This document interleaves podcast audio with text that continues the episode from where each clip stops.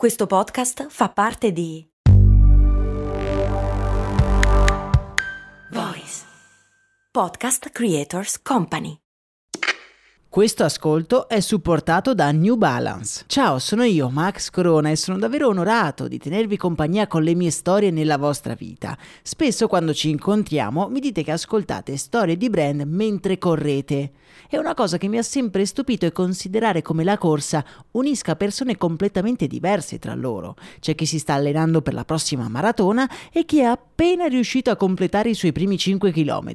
Anche io sono un corridore, non ho mai fatto una maratona, ma nelle mie lunghe giornate passate a scrivere questo podcast arriva un certo momento della giornata in cui sento il bisogno di uscire e correre, magari anche per poco, ma ne ho bisogno per alleggerire il cervello e sciacquare via una mente sempre affollata di pensieri. Per essere un corridore non serve fare la maratona, basta solo correre e l'unico modo giusto di correre è il tuo. Vai su newbalance.it slash it slash running per scoprire di più.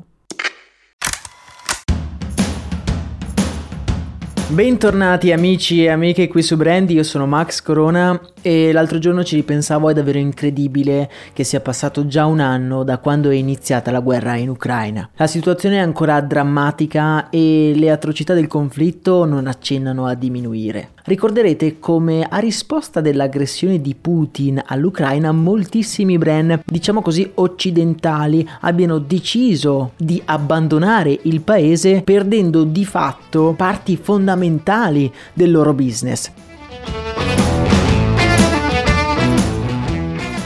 McDonald's e Netflix, giusto per fare uh, due esempi, sono stati tra i primi e tra quelli che hanno perso di più.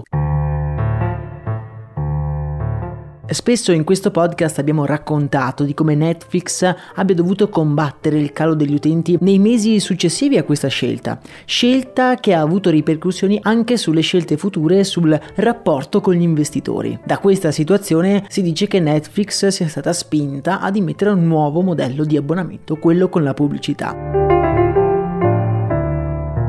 Stessa cosa accaduta per McDonald's, che abbandonando la Russia ha dovuto dire anche addio al 9% del proprio fatturato. Beh, non proprio una percentuale marginale. Ma cosa è successo dopo questo primo anno di guerra? Beh, è cambiato tutto affinché niente cambiasse, ma andiamo con ordine. Pochi mesi dopo la notizia che i brand americani avevano lasciato la Russia All'interno dello Stato sono nate delle versioni degli stessi brand in versione russa, in versione locale, che sono fondamentalmente delle copie sputate. I più di 950 ristoranti di McDonald's sono stati rilevati da un miliardario siberiano che li ha trasformati in Kosnovitochka, cioè delizioso e basta. A dire la verità non sono sicurissimo che la pronuncia corretta sia questa, ma nel caso perdonatemi. Al posto dei due archi dorati, il McDonald's russo ha un nuovo logo, due patatine arancioni stilizzate, accanto ad un cerchio rosso che allude ad un hamburger, su sfondo verde che casualmente, e sottolineo casualmente, assomiglia anche anche a una M stilizzata. Quella che è diventata a tutti gli effetti una catena, ha ripreso tutti i dipendenti di McDonald's e ha cominciato anche un'espansione internazionale, aprendo i suoi punti vendita anche in Bielorussia. Bielorussia che era stata anche lei soggetto di abbandono del brand statunitense. Questo ci insegna che tutto cambia perché alla fine nulla cambi. Se l'apertura di McDonald's era stata vista come la fine del regime comunista e quindi la sua conseguente chiusura l'anno scorso come un cattivo presagio di un ritorno al regime comunista, in realtà realtà nulla è cambiato. Una catena russa che ricalca in tutto e per tutto McDonald's ha successo, segno che la storia difficilmente torna indietro. Un altro brand che è stato trasformato con successo è Starbucks, che anche lui ha lasciato il paese nel maggio del 2002. I punti vendita sono diventati Stars Coffee, con al posto dell'iconica sirena una donna con un tipico copricapo russo tradizionale. E se ve lo state chiedendo, i prodotti sono rimasti praticamente gli stessi, con dei cambi davvero marginali.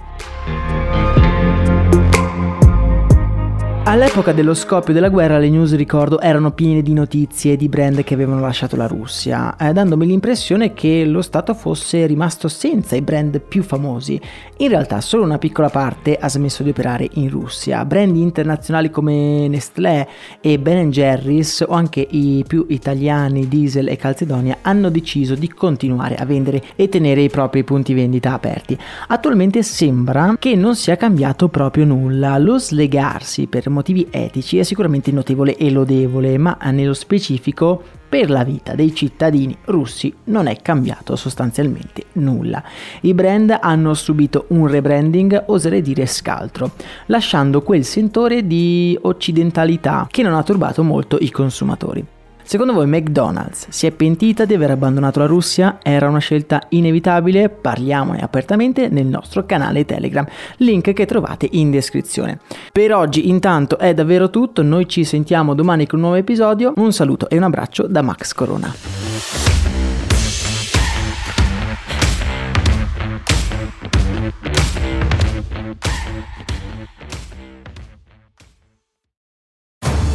7, 8 e 9 giugno 2024. Solo da ogni euro. Un weekend che è già una finale. Sconto del 24% su TV, audio, informatica ed elettrodomestici.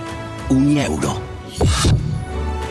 Spesa minima 299 euro, solo con un Euro Club. Esclusioni in negozi online.